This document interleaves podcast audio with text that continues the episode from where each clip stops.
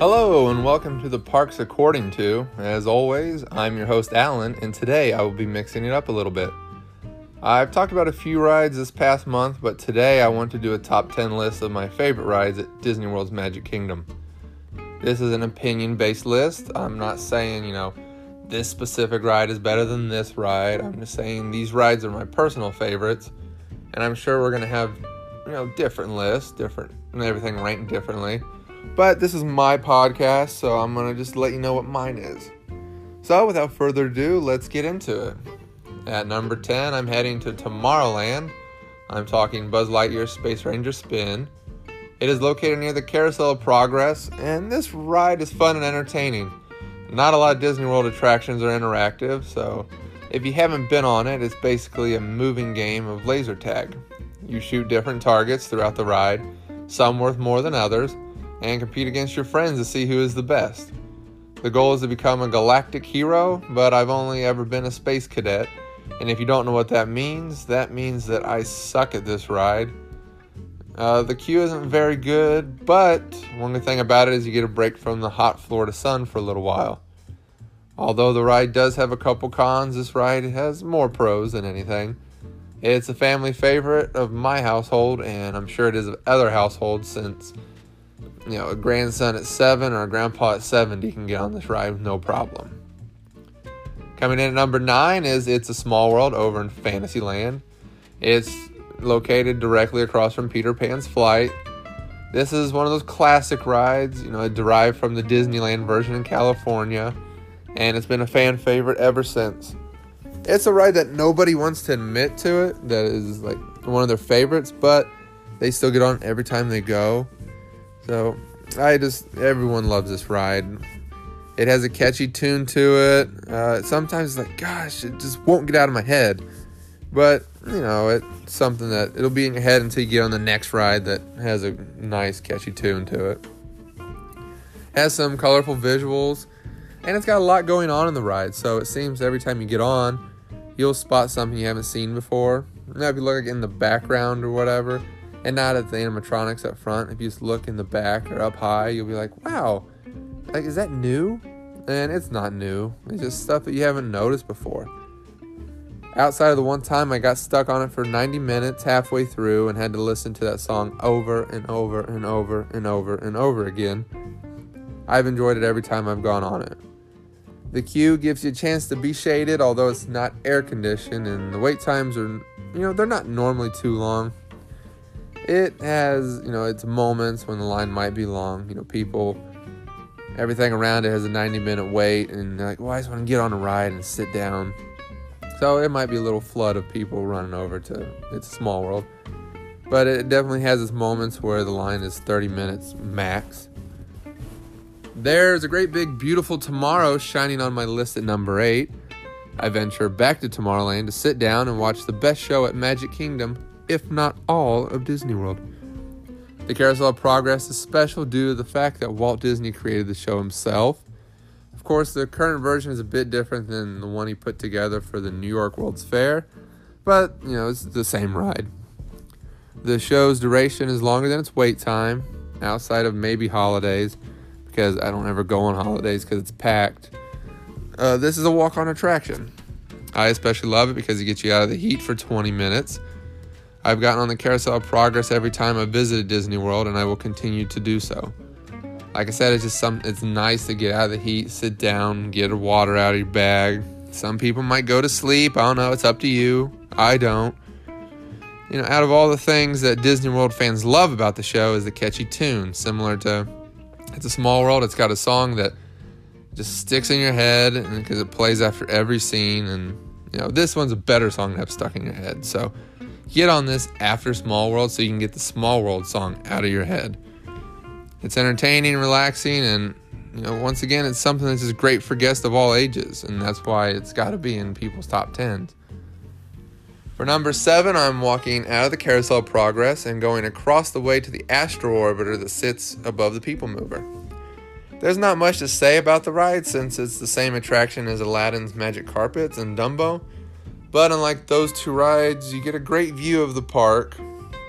It also gives you a bit more of a thrill than the other two rides do.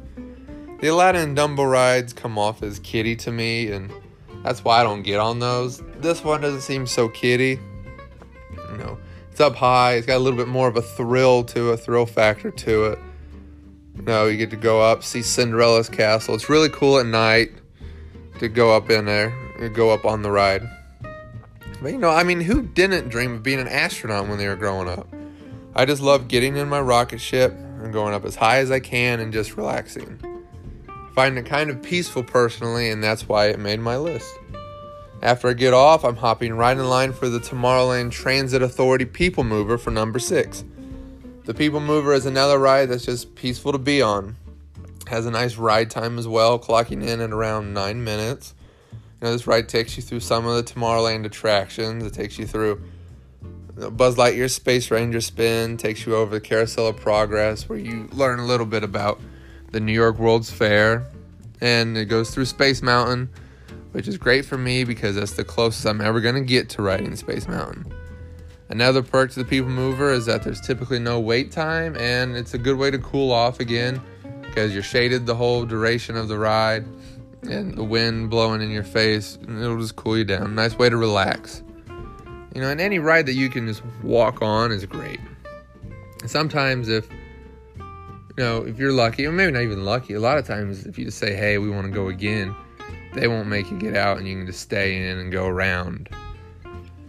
Uh, after that, I'm done with Tomorrowland as I board a boat in the jungle. The Jungle Cruise is my number five ride. It's my absolute favorite cast member interaction when it comes to you know interacting with guests. I'm a dry sense of humor guy, so all the puns that they do are right up my alley. I'm like the only one laughing on the ride. Like a lot of Magic Kingdom rides, this is a classic ride. It's also a ride with a good duration time. I like all the old animatronics and how Disney World has done a great job at being able to keep them and still provide an entertaining experience. The skippers really make or break the ride. I've never had a bad one, but I've heard stories of people that, who have had bad ones, and apparently that can really ruin the ride, the experience. So they definitely are out there. You know, like I mentioned, if you're really into puns or dry humor, this is your type of ride. This is a great get on it. But I do suggest getting on it early or having a fast pass because it does have a good sized wait time, you know, as the day goes on and the queue gets a lot hotter. And hopefully your boat doesn't sink because apparently that's a thing that can happen now. I didn't know that until just like two months ago, three months ago. So, and, you know, I'm sure it'll dry off. Everything will dry off if you fall, if you go in the water. But it's just something you don't want to deal with. When I get off that, I'm stopping by the Aloha Isle and getting me a Dole Whip, my favorite snack of all Magic Kingdom before I get on my number four ride. Splash Mountain is your classic log flume on steroids. Not only does it have a giant 52 foot hill, it also has a couple more smaller drops in the middle of the ride. Being another 9 minute type ride, Splash Mountain has a lot going on. It does good at breaking up the theme song so that it shows different scenes during different parts of the song. It's also cool that they use some different animatronics from other shutdown rides. It's good for those of you that are really hot and want a nice cool down. You will you will get wet on this ride, but don't worry though, your clothes are going to dry off in a few minutes after you get off the boat. If that doesn't dry you off, if the heat doesn't dry you off, then let's go get on Big Thunder Mountain Railroad and that might do the trick. Coming in third is that wildest ride in the wilderness we all love. I just recently got on this ride last year because I had a fear of roller coasters, but you know, I got over that.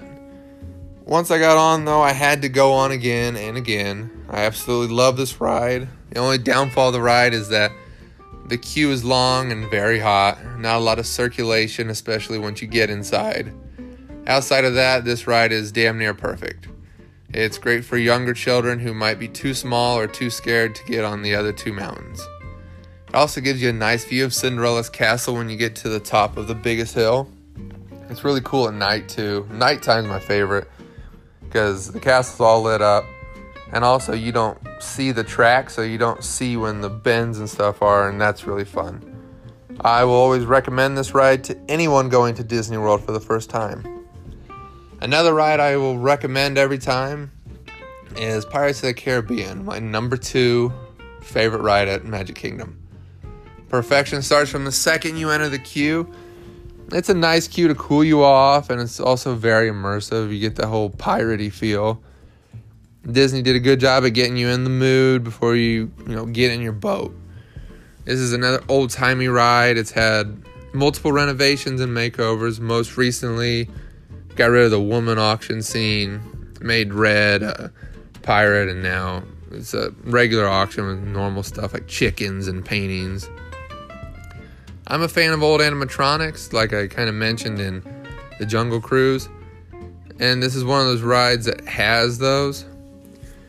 You know, it has a lot of them too. Like there's a bunch of pirates. Uh, it's also a ride that one of the few rides that has a distinct smell to it. The Magic Candle Company sells a candle that has the smell, and I can't describe it, but it's an unforgettable scent that sticks with you. It smells pretty good, in my opinion. It's another attraction that is good for all ages, and that's always good if you have a family with young kids. It's a long ride as well, so it's a you know it's great if you're tired of walking around and carrying things. It's good to get on Pirates at the end of the night because, in my experience, it is great for winding down after a long day at Magic Kingdom. There's really no one else on the ride with you, and you just sit back, relax, and enjoy that one last ride of the day. It's one of my favorite rides to get on before I leave to go home, you know, from Orlando. Finally, my favorite ride of all the Magic Kingdom is the Haunted Mansion. It's perfect, and I have zero complaints. Like Pirates, Haunted Mansion does a wonderful job of getting you in the haunting mood the second you step through the queue gates. It has a very eerie look as well. You know, the, you know, the mansion just sitting there looking all eerie and walking up to it is really cool. It has all the tombstones with the funny quotes on them. And the queue is also an interactive one. You can do stuff with different tombstones. You know, it's good for kids and keeping them distracted. I will say it might be scary for really young kids under like the age of five. You know, it's not that it's scary. It's just you know it's dark and kids when you hear haunted mansion and get in there and it's dark, it just kind of gives you gives them that little scare. It's another long ride for you to cool down and relax on. Heck, with it being dark in the ride, it might actually be something you can get a quick nap in. The line tends to move quicker than what the posted wait time says it is. There are many pros to this attraction, and I cover the whole ride in my last episode. So if you're interested in hearing me talk more about it, listen to more of my pros, what I like about it, go give that episode a listen. That about wraps up my list, but before I close, I want to give you all my honorable mention attraction Space Mountain. I didn't include Space Mountain on my list because I've never been on it. I've been afraid of roller coasters for 26 of the 27 years I've been on this earth. And the one coaster I haven't been on at Magic Kingdom is this one. Because being six foot seven inches tall, I just don't feel like I would be comfortable riding inside that little rocket. I've you know heard stories of tall people being on there and saying they weren't comfortable at all. You know, I might be wrong, but it's a ride that I may never get on. But I needed to put it in my list because I know it's definitely a top 10 ride, maybe a top 5 ride. And I didn't want you guys to all think that I was just forgetting about it or excluding it. Well, that's about it. Thanks for listening to my top 10 list at Disney World's Magic Kingdom. I really enjoyed recording this, and I'm hoping that you're all enjoying listening to me talk about these rides that I do each episode. If you are, feel free to leave a review. Also, don't forget to follow me on Twitter at Parks According. On there, I have different polls, I just have different tweets about things going on with Disney World and just let your friends know about me. You know, tell them, hey, I found this great podcast, very informative. And if any of you have any requests for attractions for me to cover in future episodes, just tweet at me or send me a DM. I'll see them and I'll do my best to, you know, cover that episode as soon as I can. Cover that attraction as soon as I can.